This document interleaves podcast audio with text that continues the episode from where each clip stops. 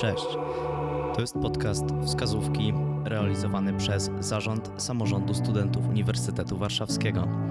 Nasza misja to pomoc w kreowaniu kariery. Ja nazywam się Jakub Dereń i zapraszam Was do słuchania.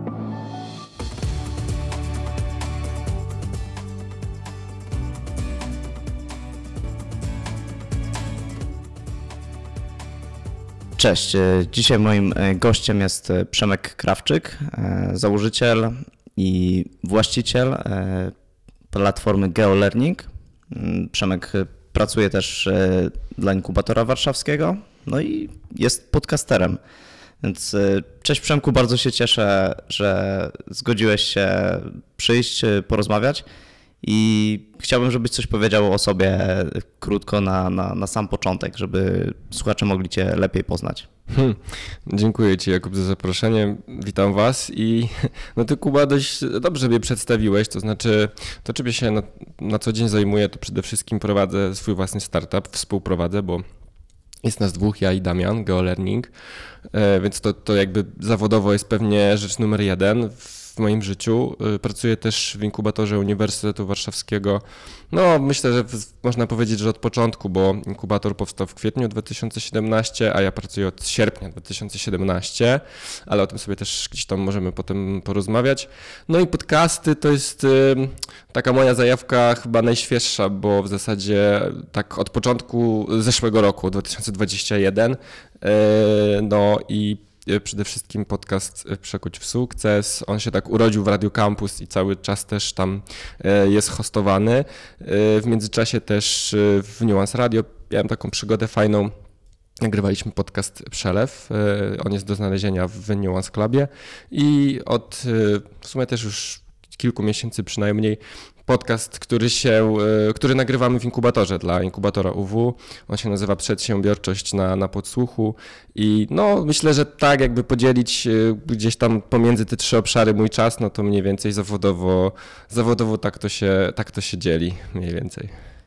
Fajnie, a powiedz mi, jak to w ogóle było e, z tą geografią i z geologią, no bo ty, jak widziałem, e, skończyłeś na Uniwersytecie Warszawskim geologię stosowaną, tak? Tak, tak. Więc e, czy to mm, jakby była zawsze twoja jakaś pasja, lubiłeś w szkole geografię, gdzieś to się rozwijało w tobie i po prostu miałeś od początku takie marzenie, że chciałbyś mieć e, swoją firmę z tym związaną, czy po prostu to był jakiś lekki przypadek i nagle wstałeś, obudziłeś się i mówię, kurczę, zakładam dzisiaj firmę. No właśnie, wiecie, ja nie miałem tak, że od najmłodszych lat wiedziałem, że chcę być kimś konkretnym w życiu. Myślę, że to może zabrzmi zabawnie, ale jak byłem młodszy, to uwielbiałem Indiana Jonesa i to był mój totalnie chyba ulubiony bohater w ogóle popkultury i trochę marzyłem o tym, żeby być archeologiem, ale jak podrosłem trochę, to dowiedziałem się, że archeologia przede wszystkim nie wygląda tak jak w filmach z Harrisonem Fordem w roli głównej, a po drugie, że archeologia to jest raczej hobby i coś, na co się wydaje pieniądze, jak już się je ma, y, bardziej niż się tam je zarabia po prostu. Więc trochę życie zweryfikowało moje marzenia dziecięce y, i w liceum, y, w liceum byłem, na, byłem w ogóle w, na profilu humanistycznym, bo ja też y, zawsze lubiłem języki i tak sobie pomyślałem, że najfajniej będzie iść na tego przysłowiowego humana, ale jednocześnie właśnie też bardzo lubiłem geografię, więc będąc na profilu humanistycznym w liceum, rozszerzałem też sobie geografię, zdawałem tego, z tej geografii maturę, ale myślę, że do początku trzeciej klasy, bo ja jeszcze w systemie trzyklasowym chodziłem do liceum, totalnie nie wiedziałem, co ze sobą zrobić. Myślę, że takim numerem jeden na tamten moment to była filologia francuska, bo ja się uczyłem francuskiego też od kilku lat, tak po prostu, nie w szkole, tylko, tylko poza szkołą, więc umiałem mówić po francusku. No i myślałem sobie, że ten francuski, ale w moim liceum organizowany jest raz do roku taki... y, Taki event, on się nazywa Przegląd, y, Przegląd Młodych Talentów. y, I i wtedy przyszli do nas koledzy, z którymi razem graliśmy w piłkę w szkolnej drużynie, tylko oni byli rok starsi, więc oni już przyszli do nas jako goście studiujący i powiedzieli, Przemek, słuchaj, jest taki kierunek geologia, musisz koniecznie na niego iść, jest ekstra, w ogóle wyjazdy, znajomi, super atmosfera, świetne rzeczy się uczy E, i namówili mnie, więc to, że ja mm, zostałem studentem geologii na UW, to jest w zasadzie zasługa chłopaków. ym, i No i właśnie te, gdzieś tam ta zajawka geografią tutaj też była istotna. No więc poszedłem na geologię, po, po, po humanie. I muszę powiedzieć, że pierwszy rok y, geologii, no to, y, to, był tru, to był trudny czas w moim życiu, dlatego że na pierwszym roku geologii wchodzi matematyka, wchodzi chemia, fizyka, więc wszystko to, czego ja się nie uczyłem w liceum. I moje zasoby intelektualne z języka polskiego, francuskiego i historii były kompletnie nieprzydatne, więc ja dosłownie, słuchajcie, dosłownie codziennie przez ten pierwszy rok myślę, że trzy godziny dziennie po zajęciach poświęcałem na to, żeby jeszcze się douczyć w domu i próbowałem to nadgonić, bo jak przychodziłem na matematykę, yy, no to widziałem całki i jakieś pochodne i jakieś macierze, coś co w ogóle nigdy w życiu o tym nie słyszałem. Moi znajomi, którzy byli po matwizach, sobie tam siekali te zadania na luzie, a ja po prostu czułem się jakby ktoś mówił do mnie w innym języku. Później chodziłem na chemię, stężenia molowe i inne rzeczy skomplikowane, reakcje, uzgadnianie, też z liceum praktycznie tego nie robiłem. Potem fizyka i tak dalej, i tak dalej. Ale udało mi się, jakby przetrwałem to, nauczyłem się tego i udało mi się ten pierwszy rok e, przeżyć. No i potem właśnie była ta geologia e, stosowana, więc nie wszyscy wiedzą, że na Uniwersytecie Warszawskim można skończyć studia z tytułem inżyniera. Na geologii i na chemii są dwa kierunki, gdzie można zostać inżynierem po studiach na Uniwersytecie Warszawskim.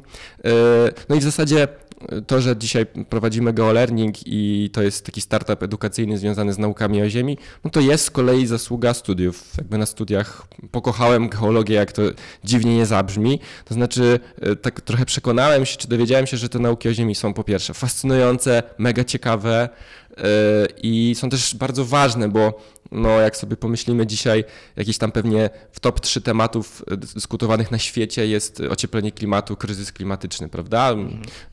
Bardzo słusznie zresztą. Natomiast nauki o Ziemi pozwalają totalnie takim, z takim mądrym spojrzeniem, odpowiedzialnym naukowym okiem spojrzeć na to, co się dzieje i złapać odpowiednią perspektywę. I zrozumieć te procesy, które Tak, no bo, no bo zobaczcie, dzisiaj w zasadzie ci, którzy my, myślą o ociepleniu klimatu, a nie, nie mają takiego backgroundu naukowego, to się dzielą na takie dwa obozy, czyli ci, którzy są denialistami klimatycznymi i mówią, że e, nie ma ocieplenia klimatu, to jest jakiś spisek i tak dalej, to jest jakby jedna grupa. I drudzy to są tacy, którzy e, poprzez przekaz medialny jakby e, uwierzyli mediom, że ocieplenie klimatu jest i trochę, trochę czy robią dobrą robotę, bo, bo nawołują do tego, żeby naszą planetę jakby ocalić, ale trochę powielają taki przekaz medialny, który nie zawsze jest rzetelny. Często jest też tak, że że ten przekaz jest y, jakby y, bardzo podbity y, i prawda zazwyczaj leży gdzieś po środku, czyli jest źle, ale nie jest aż tak źle, a na pewno nie jest dobrze. No więc zazwyczaj jest to takie skrajne podejście, a człowiek, który ma ten background naukowy, no to on, on wie mniej więcej, jak na dzisiaj wygląda ten stan badań naukowych, prawda? I, I ma te dane, które mu pozwalają spojrzeć takim trzeźwym okiem na całą tę sytuację. Pamiętasz swoją pierwszą pracę? Ja oczywiście, że pamiętam, moja pierwsza praca to było takie zajęcie. Ja się wychowałem na wsi yy, pod Warszawą. To jest 35 km od rogatek Warszawy, ale jednak to jest taka malutka miejscowość, technicznie wieś. E, I mając chyba tak z 16 lat mniej więcej, udało mi się wkręcić e, do, do takich raczej zamożnych państwa, które mieszkali u nas na wsi i zostałem takim letnim pomocnikiem, który kosił trawę, pomagał przesadzać roślinki, jakieś takie właśnie prace ogrodowo-porządkowe. To było moje totalnie pierwsze zajęcie, za które dostałem naprawdę groszowe pieniądze, ale pamiętam, że no właśnie, jak gdzieś tam yy, po prostu już dość szybko zorientowałem się, że ja chciałbym mieć jakąś tam swoją kaskę na jakieś tam swoje właśnie wydatki yy, i to była, to była moja pierwsza praca yy, i później, druga pewnie moja praca w życiu, to było w ogóle opiekowanie się y, dziećmi. O. Y, byłem trochę babysitterem. Właśnie ciekawe, bo zazwyczaj to kobiety robią, nie? Tak, znaczy to było, to było tak, że ja też y, gdzieś tam czułem i czuję nadal, bo GeoLearning jest startupem edukacyjnym, że mi dość dobrze idzie nie wiem, takie przebywanie z dziećmi, z młodzieżą, przekazywanie im wiedzy, opiekowanie się nimi, kontakt, kontaktowanie się z nimi i tak dalej. No więc zostałem trochę takim baby, babysitterem i opiekowałem się taką dwójką dzieciaków też właśnie tam w moich rodzinnych stronach, więc to były takie moje pierwsze dwa zajęcia, no ale to były takie, wiecie, no nastoletnie prace, więc y, y, jakby odpowiedź na pytanie, czy ja coś z tego wyniosłem, to nie bardzo.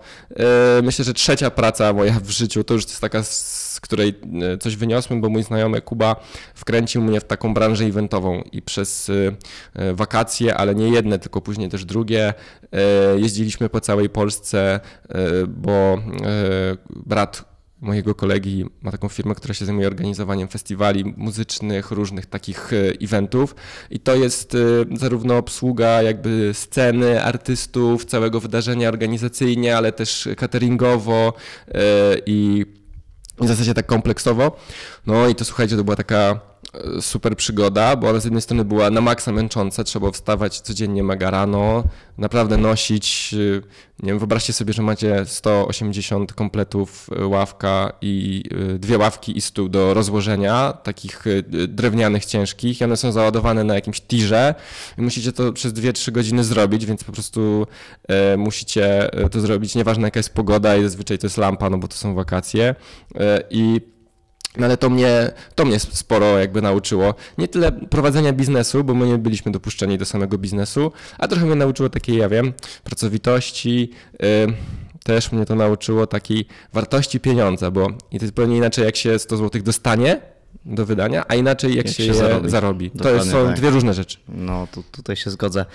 No i poza tym pewnie nauczyłeś się takiej systematyczności, no bo mówisz, że musiałeś wstawać rano, a jak się koncert skończył, trzeba było to zwijać. Nie? I tutaj cały czas powtarzasz to samo, to samo, to trochę samo. się nauczyłem, a trochę ja mam to wdrukowane, to znaczy to jest jeden z moich talentów. Okay. Y jakiś y taki bardzo duży poziom y, zorganizowania, potrzeby zorganizowania otoczenia wokół siebie, jakby swojego czasu, to jest coś, co jest zdecydowanie jednym z moich cech, jednym z moich talentów i to trochę chyba bardziej było tak, że to, to ten mój talent jakby pomógł mi tam w tamtej pracy i w zasadzie w każdej mi pomaga. Słuchajcie, jeżeli to jest moja opinia. Jeżeli jesteście osobami, które są niezorganizowane na przykład na co dzień i gdzieś tam trochę może chaotyczne, no to to też w pewnym stopniu dużym jest do wyćwiczenia, do wytrenowania i do nauczenia, więc zachęcam Was, żebyście już teraz się za to, za, za to zabrali, bo no, jak sobie możemy porozmawiać o takich e, cechach dobrego przedsiębiorcy, czy tego, co zrobić, żeby odnieść jakiś tam sukces w życiu,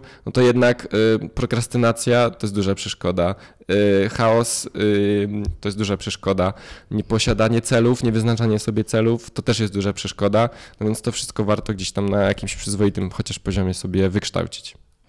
Okej, okay, ja widzę, że w zasadzie mogę powiedzieć, tak z mojej perspektywy, że jesteś fajnym przykładem, jak można studia wykorzystać dobrze. Mhm. W sensie ten czas y, jakby studiowania, dlatego że byłeś w samorządzie najpierw Wydziału Geologii, potem tak. byłeś w tym głównym, czyli e, czy byłeś w parlamencie, znaczy, czy w zarządzie? Nie, w głównym nie. Ja okay. byłem na studiach e, z przewodniczącym samorządu studentów okay. Wydziału Geologii mhm. przez jeden rok i to była super, super przygoda, nie nudziłem się.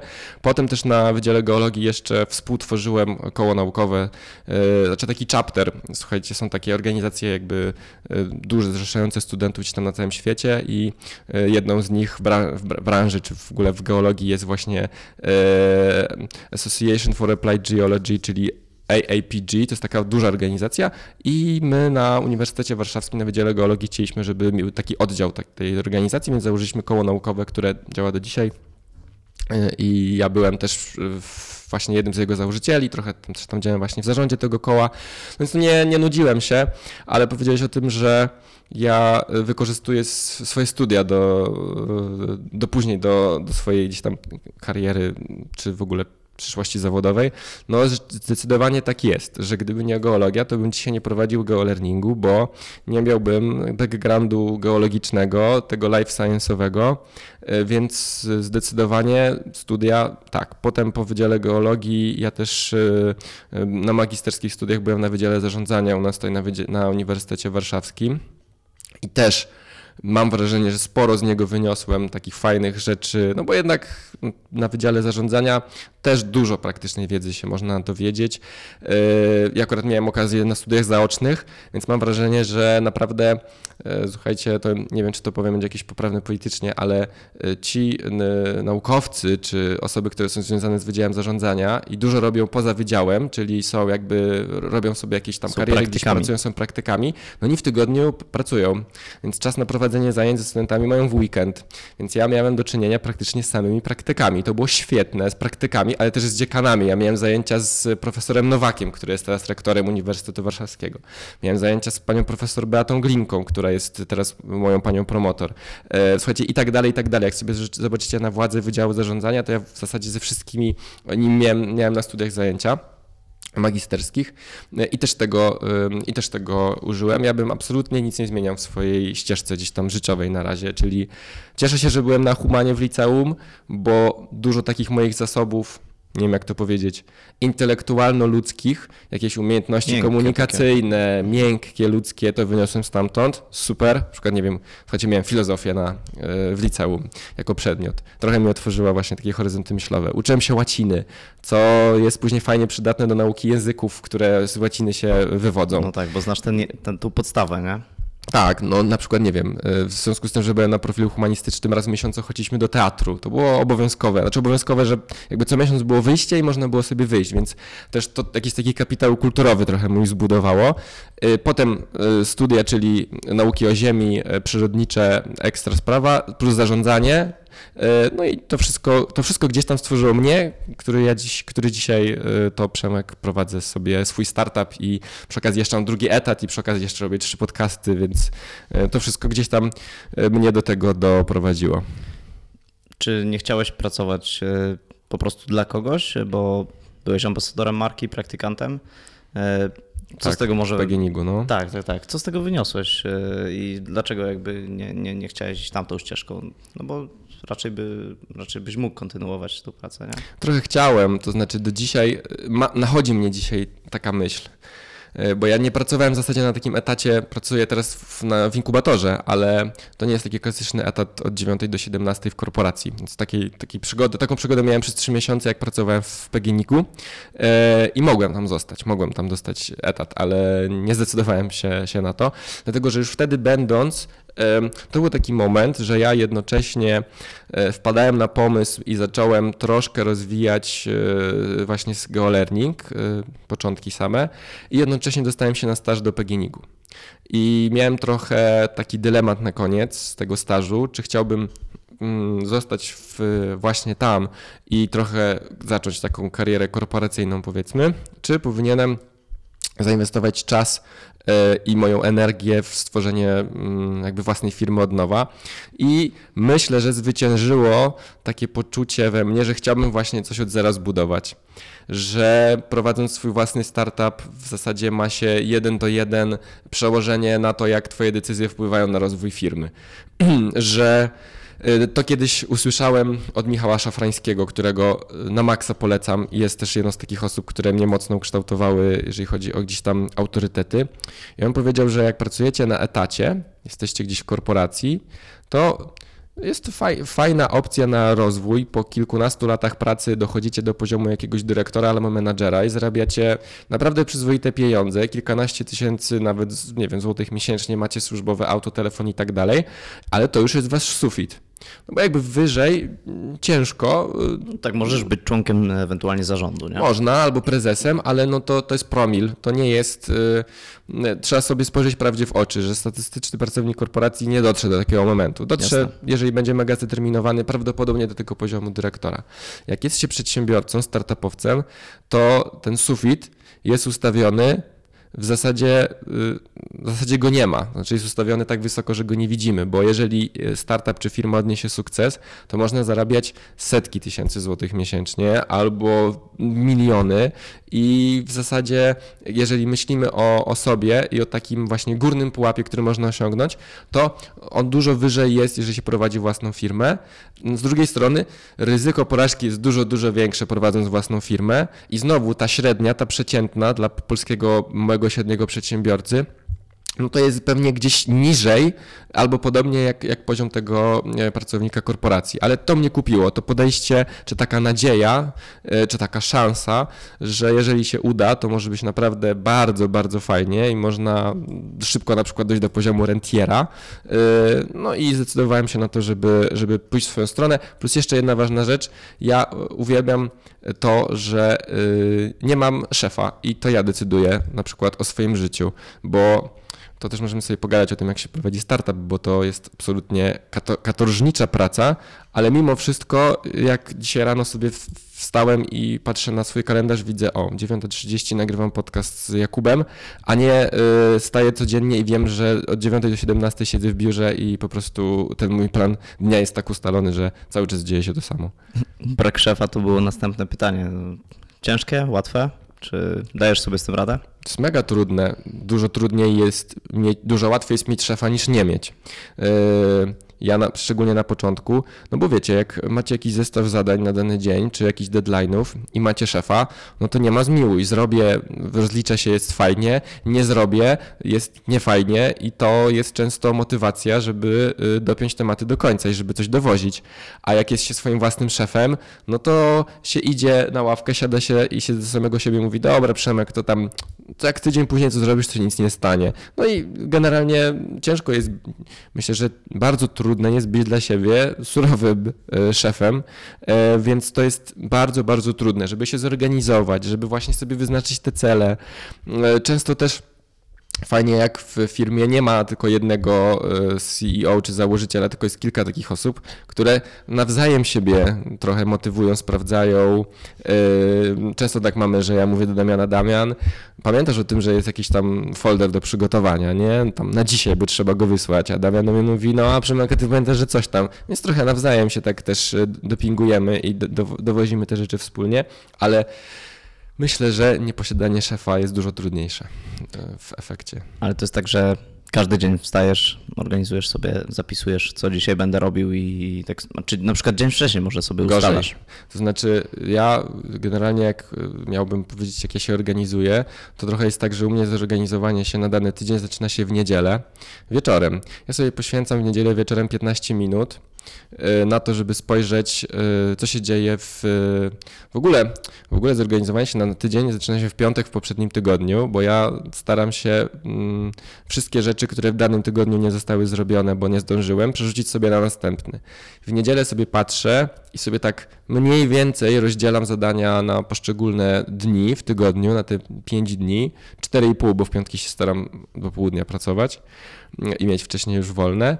I codziennie rano, od poniedziałku do piątku, patrzę na swoją listę zadań i według takiej e, strategii czy takiej metody e, jest taka książka Jedna Rzecz Garego Kellera, którą mega, mega Wam wszystkim polecam. Mam nadzieję, że Kuba gdzieś tam link do niej albo po prostu ją wymieni w opisie podcastu. Wyznaczam sobie taką jedną rzecz, takie jedno najważniejsze zadanie, które danego dnia chcę lub powinienem zrobić. I czasami to jest zadanie, które jest ważne i pilne i muszę je zrobić dzisiaj, więc je zrobię dzisiaj, ale nie zawsze tak jest. Czasami ono jest po prostu ważne. I to jedno zadanie wiem, że mam takie poczucie, że jak wrócę do domu po dniu w biurze, to muszę zrobić, czy zrobię to jedno zadanie. I nawet jakby to miało być jedyna rzecz, którą dzisiaj zrobię, to to jest ta jedna moja rzecz, e, więc, więc sobie wyznaczam tą jedną rzecz. Potem sobie wyznaczam kilka takich zadań też ważnych i które będę robił w następnej kolejności po tym najważniejszym. I to są mniej więcej dwa, trzy takie zadania, można sobie nazwać priorytet 2. Jak tamte miało priorytet 1, to te trzy zadania mają priorytet 2 i 4-5 takich zadań, które mają taki podstawowy priorytet 3, czyli, yy, czyli to są kolejne, kolejne zadania, ale one nie są tak ważne, może nie są tak pilne i po prostu yy, zrobię je, kiedy tamte poprzednie są zrobione. No jak przychodzę do biura, to w zasadzie myślę, że takim standardem dla większości ludzi, którzy pracują gdziekolwiek jest to, że wstaję i na przykład odczytuję maila, prawda? I zaczynam od tego, żeby czytać mhm, maila. I to jest Jasne. błąd. E, ja tak, nie, ja tak staram się nie robić. E, dlatego że jak wchodzimy na tego maila, to po pierwsze zajmuje nam to kilkanaście, dziesiąt minut, żeby e, odpowiedzieć na maile, zobaczyć, co tam jest napisane i tak dalej, ale bardzo te, często też maile mają coś na zasadzie cześć Przemek, potrzebuję, żebyś zrobił mi to i to. No i w ogóle w naszym mózgu samo słowo potrzebuję, albo zrób to na dzisiaj, albo chcę to dzisiaj, ale chcę to teraz, to już powoduje taki, e, taką gorączkę, że muszę się tym zająć, więc zaczynam, napięcie. zaczynam się tym zajmować, Tak. nie? Mhm. I często to jest rzecz, która wcale nie jest aż taka pilna, jak mogłaby być. No i mija godzina, półtorej, to co teraz? To teraz pójdę sobie jakąś kupić kanapkę, albo coś zjeść, albo pójdę sobie na kawę, albo sobie wyjdę na coś tam, albo sobie zrobię przerwę i sobie trochę poskróluję Instagrama, mija pół godziny, potem czymś tam się zajmę i przychodzi taki moment, że jest koniec dnia, a ja pff, w sumie tego nie zrobiłem, co miałem zrobić. Więc ja robię tak, że przychodzę do biura, i sobie zaczynam od zrobienia tej jednej rzeczy, która jest dla mnie najważniejsza danego dnia. I ją robię po prostu. Czasami on trwa pół godziny, czasami godzinę, czasami trzy godziny, różnie, ale zaczynam od tej jednej rzeczy.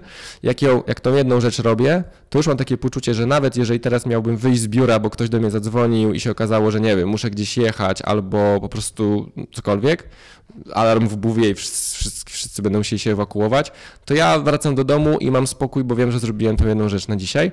No i lecę sobie po kolei z listy. Przychodzi moment, kiedy chcę wyjść z pracy.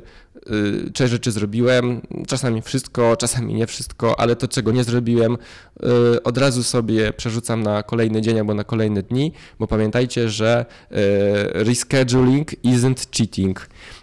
Czyli można sobie spokojnie rzeczy niezrobione przerzucić na kolejne dni i tak to się, i tak to się słuchajcie, roluje, tak dzień za dniem w moim przypadku. A wkurzasz się, jak czegoś nie zrobisz? No właśnie wkurzam się, jak nie zrobię tej jednej rzeczy tylko. To już jest takim, no na takim poziomie jestem, zindoktrynowany przez tą książkę, że wkurzony jestem tylko wtedy, kiedy kończy się dzień, a ja tego, tej jednej rzeczy nie zrobiłem. Bo zdarza się, prawda? Ale jeżeli zrobiłem tą jedną, słuchajcie, zazwyczaj ja w ciągu dnia, jak patrzę na swoją listę zadań, no to tam ja zrobiłem, nie wiem, 10, 11, 12 zadań z tej listy, więc y, zazwyczaj robię to, co chcę zrobić, ale no wkurzony jestem w zasadzie tylko wtedy, kiedy y, tej jednej nie zrobię, nie? Okej, y, wiesz, powiedzieliśmy trochę o początkach y, twojej firmy, ale w zasadzie jeszcze nie, nie rozmawialiśmy o tym, jak to do końca działa, co nie? Więc Mhm. ja bym chciał, żebyś, żebyś ty opowiedział, y, bo to są, y, prawda, warsztaty dla dzieci, są organizowane w Chęcinach, tak? W, Również, tak. Mhm. Między innymi, prawda? Między innymi, tak. tak. E, więc trochę więcej jakbyś powiedział o tym i później rozumiesz, gdzie można, gdzie można się też e, zapisać, gdyby ktoś był na przykład chętny i chciał zabrać e, swoich uczniów e, ze swojej szkoły. Super, oczywiście. To jest tak, że ja w GoLearningu połączyłem tą zajawkę do przekazywania wiedzy i, i generalnie właśnie jakby uczenia mm, innych dzieci i młodzieży. No z geologią, czyli drugą moją zajawką. I w GoLearningu organizujemy wycieczki szkolne i warsztaty, których turbo najważniejsze jest to, żeby pokazać y, dzieciom, że nauki przyrodnicze y, są y, ciekawe, żeby pokazywać je w taki sposób, żeby one nie nudziły się i spędziły czas na zabawie, przygodzie, jednocześnie się ucząc. Czyli już niektórzy z Was pewnie się domyślili, że tutaj chodzi o takie filozofie jak adventure learning, czyli żeby nauka była przygodą, e, o learning by doing, czyli nie uczenie się na takiej zasadzie, że siedzę z książką w ręku i czytam tekst, ewentualnie ra- raz na jakiś czas jakiś obrazek mi wyskakuje. I po że- miesiącu o nim nie pamiętam. tak, tak. No to myślę, że poziom przyswajania wiedzy, kiedy się czyta tylko i wyłącznie książkę, to jest jakieś 10%, czyli jedną informację na 10 zapamiętują dzieciaki z książki, jak są w szkole na lekcji. Jakby obejrzały film, to by zapamiętały trzy rzeczy na 10, może cztery, ale jak przyjeżdżają do nas i uczą się patrząc na coś w terenie, dotykając tego, yy, nie wiem, właśnie szukając swoich własnych okazów skamieniałości i potem opisując je, to one zapamiętują, mam wrażenie, 8-9 informacji na 10, więc to jest wejście trochę na inny level. No i GeoLearning, yy, no właśnie, Chęciny to jest miejscówka numer jeden, bo Europejskie Centrum Edukacji Geologicznej to jest super ośrodek zbudowany przez Wydział Geologii UW w Górach Świętokrzyskich i to jest jednocześnie baza noclegowa i baza naukowa i baza wypadowa do eksplorowania Gór Tak Świętokrzyskich. jest. Ja polecam też. Więc to jest super miejsce, ale też od zeszłego roku naszą drugą lokalizacją jest y, Kotlina Kłodzka, dokładnie w Złotym Stoku jesteśmy i robimy też wycieczki sudeckie. I w przyszłym roku naszym celem i planem jest to, żeby odpalić y, trzecią lokalizację nad morzem i to będą wyjazdy ekologiczne, takie ekologiczno-klimatyczne. Na które też już Was bardzo serdecznie zapraszam. Y, no ale mm, oczywiście domyślacie się, że same wycieczki i warsztaty no to jest raczej działanie sezonowe i do tej pory byliśmy, czy nawet jeszcze jesteśmy startupem, który tak trochę sezonowo działa, to znaczy kwiecień, czerwiec to jest jedna część sezonu, a wrzesień, listopad to jest druga, czyli wakacje to jest czas, kiedy szkoły mają wolne, więc wycieczek nie ma. I zima to jest czas, kiedy wycieczek się raczej nie robi, no bo po prostu pada śnieg i jest zimno i są święta Bożego Narodzenia, więc też nie jest sprzyjający czas. Dlatego my, e, my staramy się rozwijać, że tak powiem, i wzdłuż i wszerz, czyli nowe lokalizacje, kolejne wycieczki i jeszcze więcej rzeczy w sezonie, które się dzieją, to jest nasz cel numer jeden. Ale naszym celem numer dwa jest też dodawanie elementów do oferty, tak żeby przez cały rok, żeby, żeby można było obcować z geolearningiem przez cały rok. No i w planach mamy wyjazdy rodzinne. W planach mamy wyprawy za granicę. W tym roku pra prawdopodobnie pierwsza wyprawa do Maroka się odbędzie. Wow. Więc um, możecie później się dopytać, czy się udało ją dopiąć do końca, ale wierzę, że tak. Yy, przygotowanie do matury, kursy maturalne i online, i stacjonarne, które się mogą dziać właśnie zimą. Czyli naszym celem jest tak rozbujać GeoLearning, żeby można było obcować z nim przez cały rok.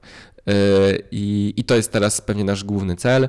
Naszym drugim celem, czy takim etapem rozwoju, w którym jesteśmy teraz w GoLearningu, jest to, żeby e, też dobierać sobie do zespołu nowe osoby, no bo my w zasadzie od samego początku e, działamy mm, dobierając sobie do współpracy prowadzących, którzy pomagają nam prowadzić warsztaty, prowadzić wycieczki, więc teraz dużo czasu i energii wkładamy w to, żeby jakiś stworzyć taki fajny proces wdrażania ludzi, bo no, jeżeli to jest praca taka właśnie sezonowa, to jednak ta fluktuacja prowadzących jest duża. My rekrutujemy ludzi, którzy mają już background naukowy. Ludzi z Wydziału Geologii, czy z e, ochrony środowiska, czy z pokrewnych.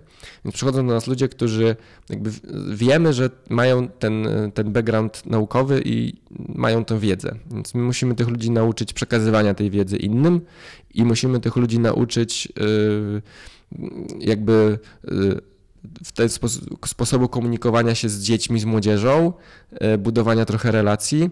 No i też niektórych, którzy zgłaszają taką chęć, też trochę szkolimy w umiejętnościach organizacyjnych prowadzenia wycieczki. Więc też ważne jest, żeby sobie zbudować właśnie taką bazę prowadzących, którzy y, w pewnym momencie też przejmą trochę, chociaż od nas ciężar prowadzenia samych wyjazdów, bo mm, w zasadzie jest tak, że jak ktoś prowadzi własną firmę, to zawsze mm, praktycznie każdy zaczyna od poziomu rzemieślnika, jak, to, jak ja to nazywam, czyli jeżeli ktoś na przykład produkuje biżuterię, to on zarówno tą biżuterię fizycznie produkuje, ale potem ją sprzedaje, on się reklamuje, on rozlicza podatki i tak dalej, czyli on robi wszystko, ale jest też rzemieślnikiem w tym sensie, że on te biżuterię wykonuje. I przejście na poziom przedsiębiorcy jest wtedy, kiedy ja nie muszę tej biżuterii robić, żeby firma działała. Czyli jakbym ja podjął decyzję, że od jutra przez miesiąc albo dwa nic nie wyprodukuję żadnej sztuki tej biżuterii, a po tych dwóch miesiącach się okazuje, że cały czas to się dzieje, firma działa i jest sprzedaż, to to jest poziom przedsiębiorcy, czyli posiadam innych, którzy wykonują dla mnie te biżuterię, a ja się zajmuję prowadzeniem biznesu.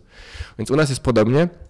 Chcemy wejść na taki poziom, żebyśmy mogli prowadzić wycieczki i żebyśmy byli prowadzącymi, ale tutaj ważne jest słowo mogli, a nie musieli. Czyli mo możemy sobie podjąć z Damianem decyzję, że przez sezon nie poprowadzimy ani jednego wyjazdu, ale te wyjazdy się będą działy, więc to jest tam nasz główny cel e, na najbliższe kilkanaście pewnie miesięcy. Ale wiesz, chyba dobrze wam to wychodzi, dlatego że wystarczy wejść nawet, y, ja teraz jestem, y, patrzę sobie na opinię y, po prostu z Google'a no. no. i można tutaj przeczytać, nie, że super wycieczka, że najlepsze warsztaty, na jakich kiedykolwiek byłem, że cztery dni to za mało, że świetna organizacja i przede wszystkim profesjonalne podejście, więc wydaje mi się, że ci uczniowie są zadowoleni, nie? no bo skoro to prawdopodobnie są nauczyciele, tak? No ale oni widzą, później wracają do szkół tak, tak. i widzą, że ci uczniowie lepiej na przykład e, sobie radzą z, z danym zakresem tematu. Tak, z tymi opiniami to jest w ogóle ciekawe, bo ja się kiedyś jak jestem konsumentem czy klientem, to czasami jestem zirytowany, że mi firma prosi mnie po raz piąty, szósty, żebym wystawił opinię i teraz już wiem dlaczego dlatego że ludzie chętnie wystawiają opinie sami z siebie, jak chcą, żeby to była negatywna opinia, czyli jak mają złe doświadczenia z firmą. I na pewno jak słuchacie tego, sobie pomyślicie, kurczę, faktycznie, jak mi się coś nie podobało i mega byłem niezadowolony, to piszę opinię, bo chcę innych przestrzec trochę, albo jestem tak wkurzony, że chcę się wyżyć, ale jak mi się podobało i było wszystko spoko i było ok, a nawet jak byłem, nie wiem, zachwycony, no to nie mam takiego drive'u, żeby zostawić taką opinię. No czasami się to może zdarzyć, więc tymi opiniami jest tak, że my już teraz e, po wycieczce e, właśnie wysyłamy taką przypominajkę, akurat robimy to raz, E, Na razie może będziemy to robić częściej, czyli, czyli takie podziękowanie za wspólny wyjazd i taką prośbę, że jeśli chcą, to żeby zostawili nam opinię, bo to jest dla nas mega ważne, więc, więc zazwyczaj tak jest, że do, po tej prośbie właśnie te opinie się mm, pojawiają. Ale chciałem powiedzieć jedną rzecz.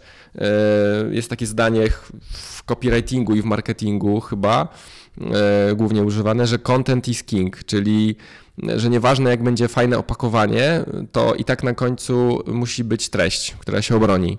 Yy, I ja uważam, że to w każdej gałęzi biznesu jest istotne. Yy, Nieważne co produkujecie, jeżeli robicie jogurt, to nieważne jak fajna będzie etykieta i ona będzie fajna, więc ludzie będą brali z półki ten jogurt po raz pierwszy, bo jest super etykieta, ale żeby drugi raz kupić ten sam jogurt, to on musi być pyszny w środku, albo zdrowy, albo coś tam. I jest podobnie z naszymi wycieczkami, że jakbyśmy mieli super stronę internetową, że jakbyśmy mieli super Instagrama albo YouTube'a, albo wydawali kupę kasy na marketing, żeby to się ludziom wyświetlało, to łapalibyśmy nauczycieli na pierwszą wycieczkę i na pewno by z nami I jeździli. na ostatnio. I jeżeli byś, nie bylibyśmy dobrzy, Tak to dokładnie tak by było, że to byłaby prawdopodobnie ostatnia. My wiemy, że content is king, więc dla nas turbo ważne, turbo, turbo, turbo ważne jest to, żeby te wycieczki były na najwyższym poziomie, po pierwsze merytorycznym, żeby ta wiedza była aktualna, wyczerpująca, ale żeby była przekazana w ciekawy sposób, że te dzieciaki właśnie nie chcą wyjeżdżać, tylko po prostu im się tak podoba, że, że nie chcą wracać. I też, żeby nauczyciel właśnie to widział, żeby poczuł się taki zaopiekowany, żeby ta obsługa była na najwyższym poziomie, bo wtedy jest tak, że przychodzi do nas nauczyciel ostatniego dnia wycieczki i mówi, wiesz Przemek, chodźmy usiądźmy, bo ja bym chciała w jesienią przywieźć inną klasę do was, y, więc jakiś termin wybierzmy, a jeszcze chciałabym z tymi przyjechać za rok w te drugie miejsce. I wyjeżdżam z jednej wycieczki, mając nagrane dwie kolejne, a tydzień później dzwoni do mnie inna nauczycielka, że ta Basia, co była z wami w zeszłym tygodniu, to jest tak zachwycona, że ja też chcę jechać. Kurczę. I słuchajcie, my y, w zasadzie y, w zasadzie wydatki na marketing czy na promocję w naszych y, całkowitych pewnie wydatkach budżetowych to jest kilka procent. Kilka. Dlatego, że my mamy tylu klientów z poleceń albo klientów, którzy do nas wracają, że my ledwo dajemy radę obsłużyć tych, którzy sami do nas przychodzą, więc y, nie mamy potrzeby w tym momencie tak, yy, tracenia budżetu, na przykład na płatną reklamę. Oczywiście my mamy swoje profile w social mediach i postujemy tam, jesteśmy aktywni, mamy stronę, która działa, jest naszą wizytówką i robimy fajne materiały reklamowe dużej yy, jakości, w PDF-ach raczej przekazywane, bo trzeba chronić drzewa i nie trzeba drukować. Yy, i, i, i- na pewno tak to zrobimy, ale no to nie jest tak, że mam teraz pięć kampanii odpalonych na Facebooku z budżetami dziennymi po kilkaset złotych, czy tam jakieś nie wiadomo jakie e, semy robię w Google, tylko po prostu robimy dobrze to, co robimy i dzięki temu po prostu e, mamy, to jest nasz najlepszy marketing, nie? No to super, to, to dobrze, że, że w ogóle to już jest na takim poziomie. Jeszcze tak może pamiętasz jakieś największe wyzwanie w ogóle podczas twojej kariery? Mm, Albo co, co sprawiło ci taką największą trudność? Y, Czy samo na przykład założenie e, tej firmy, jakieś formalne rzeczy, biurokracja, czy to było problemem? E, Czy może jeszcze coś innego? Hmm, jakbym, za, za, zależy czy możemy pogadać tylko o jednym, czy możemy sobie przejść po kolei. Możemy sobie przejść po kolei. No dobra, no to przejdźmy po kolei. Y, Pierwszym wyzwaniem w Polsce dla przedsiębiorcy jest założenie przedsiębiorstwa. Y, Są kraje jak Estonia, gdzie człowiek rano wstaje i w nocy mu się przyśnił w fajny sposób na firmę, wchodzi na y, stronę www jakiegoś tam ministerstwa, wypełnia formularz i o godzinie 12 może wystawić pierwszą fakturę. Bo jego firma już działa, dostał NIP i W zasadzie nie musi robić nic więcej. A są takie kraje jak Polska, gdzie żeby założyć spółkę ZO i zrobić to prawidłowo i dosłać wszystkie formularze i jeszcze się zarejestrować w, w KRS-ie i tak dalej, i w Urzędzie Skarbowym, to trwa to y, dzisiaj, oczywiście można zrobić to przez internet w prosty sposób, ale zaraz powiem dlaczego nie zawsze warto to robić. Trwa to kilka tygodni. Y, I ja jak chodziłem do Urzędu Skarbowego i do sądu, do Wydziału Gospodarczego, to mnie czasami ludzie pytali w okienku, a dlaczego pan to sam robi?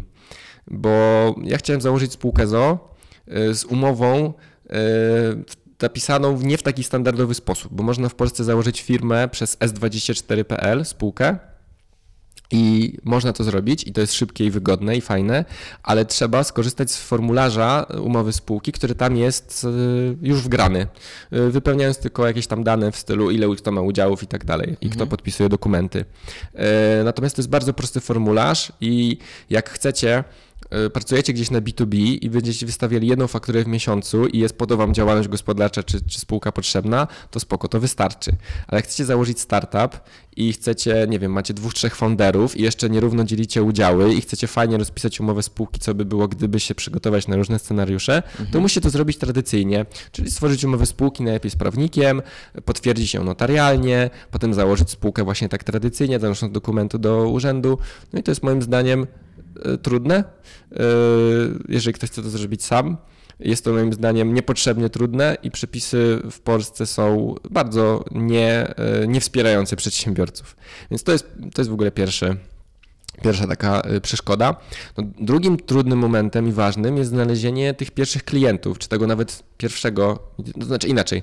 Znaleźć pierwszego to nie jest trudne E, przynajmniej w moim przypadku tak było, ale też wielu moich znajomych to potwierdza. No bo jak się zapyta 100 osób, no to prawem statystyki ktoś tam się zgodzi, jakiś tam e, innowator czy early adopter, który łyka wszystko, ale bardzo trudnym momentem jest yy, bardzo trudnym momentem jest znalezienie tych kilkunastu innych, bo jak już się tych early adopterów wydrenuje, już ci, co kupują wszystko, już to kupili, no to trzeba wtedy mieć fajny pomysł na przekonanie tych, którzy y, nie są tacy łatwi do przekonania.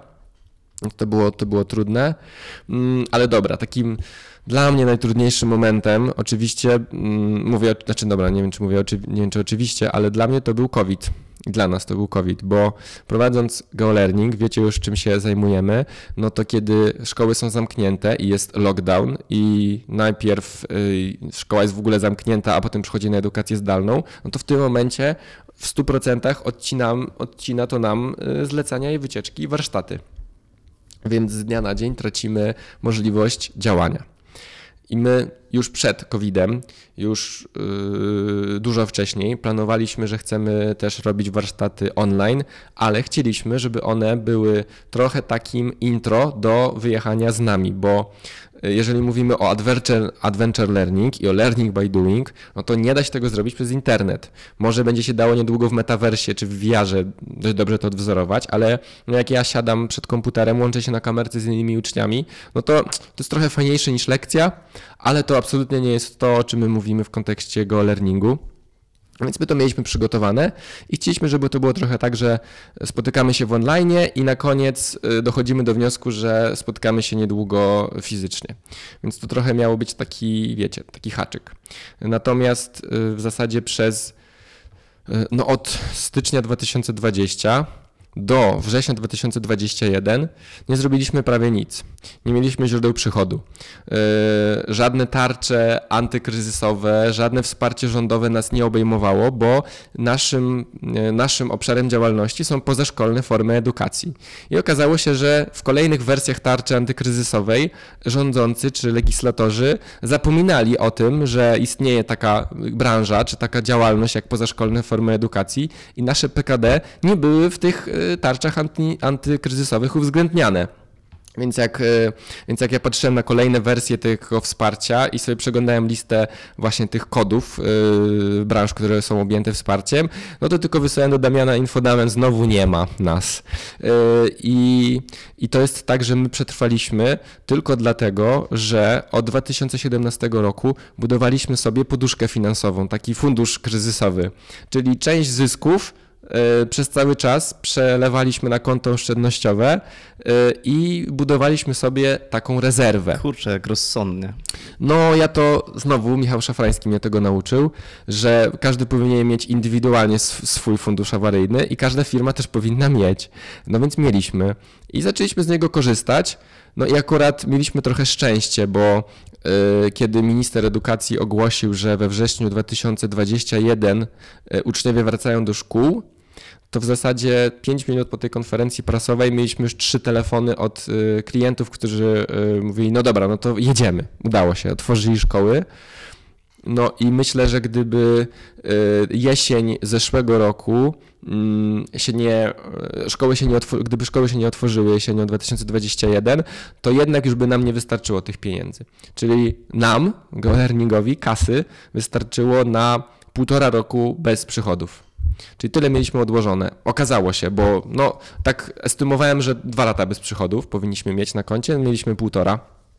Yy, No i dzięki temu my przetrwaliśmy Yy, i dzięki temu się odbiliśmy. No i jesień była super, wiosna teraz była w ogóle rekordowa, yy, no i jakby powstajemy jak ten Feniks trochę z popiołów. Yy, No i to nas trochę wiecie, no to nas trochę zahamowało, to nas trochę przystopowało, to nas wydrenowało z kasy, ale jak e, zaczęliśmy robić warsztaty z powrotem jesienią zeszłego roku, to się okazało, że pływamy w błękitnym oceanie, bo cała nasza konkurencja e, się wykruszyła. Znaczy, wiecie, u nas bezpoś- bezpośredniej konkurencji to tam może ze trzy firmy były, no i one upadły, e, ale pośrednią konkurencją dla nas są też biura podróży, no bo szkoła ma, nauczyciel też ma tak taki wybór, że może z biurem podróży pojechać na objazdówkę.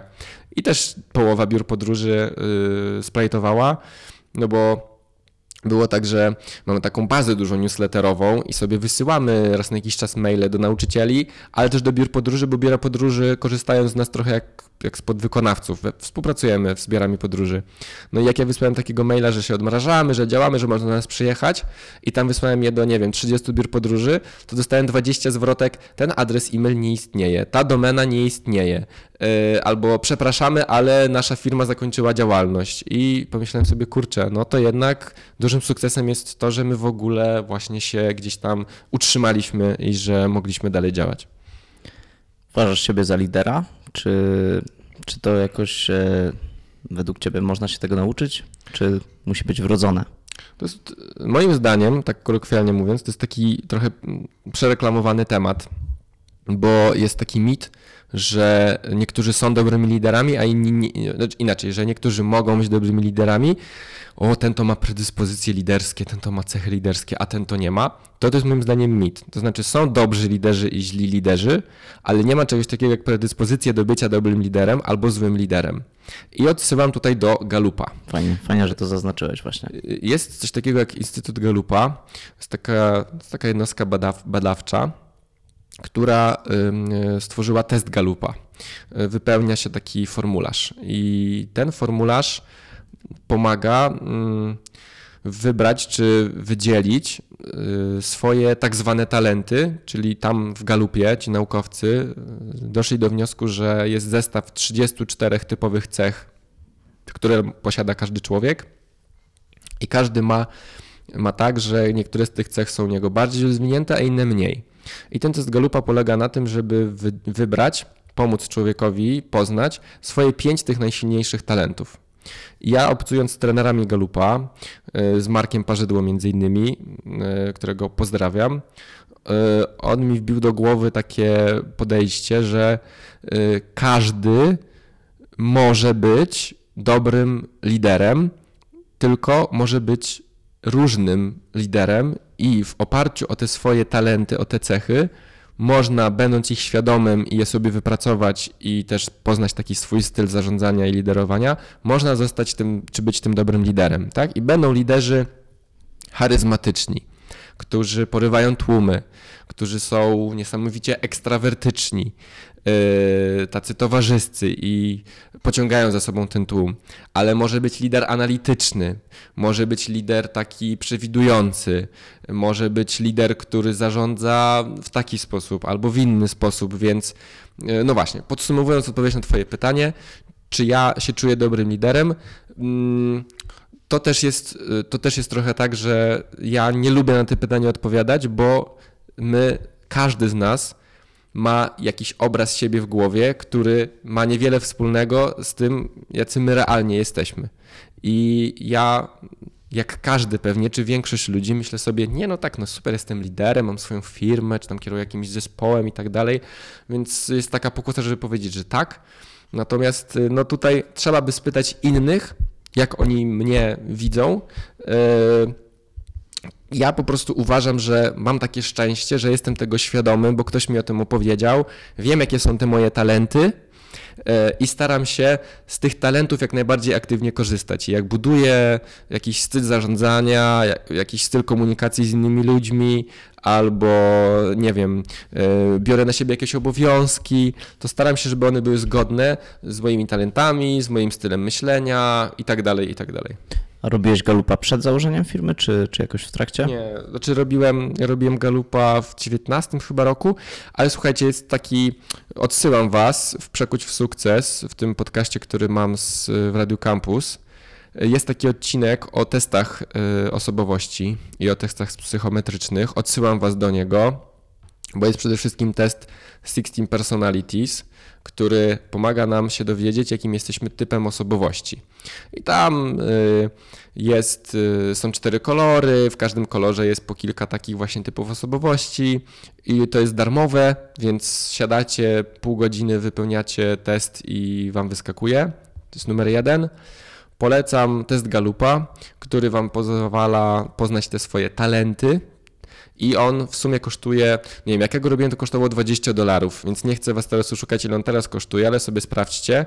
Natomiast słuchajcie, no to jest taka inwestycja, że jakby nawet on kosztował 100 dolarów, to dzisiaj na waszym miejscu bym to wydał na ten test i zrobiłbym go dzisiaj. E, jest to niesamowicie przydatne.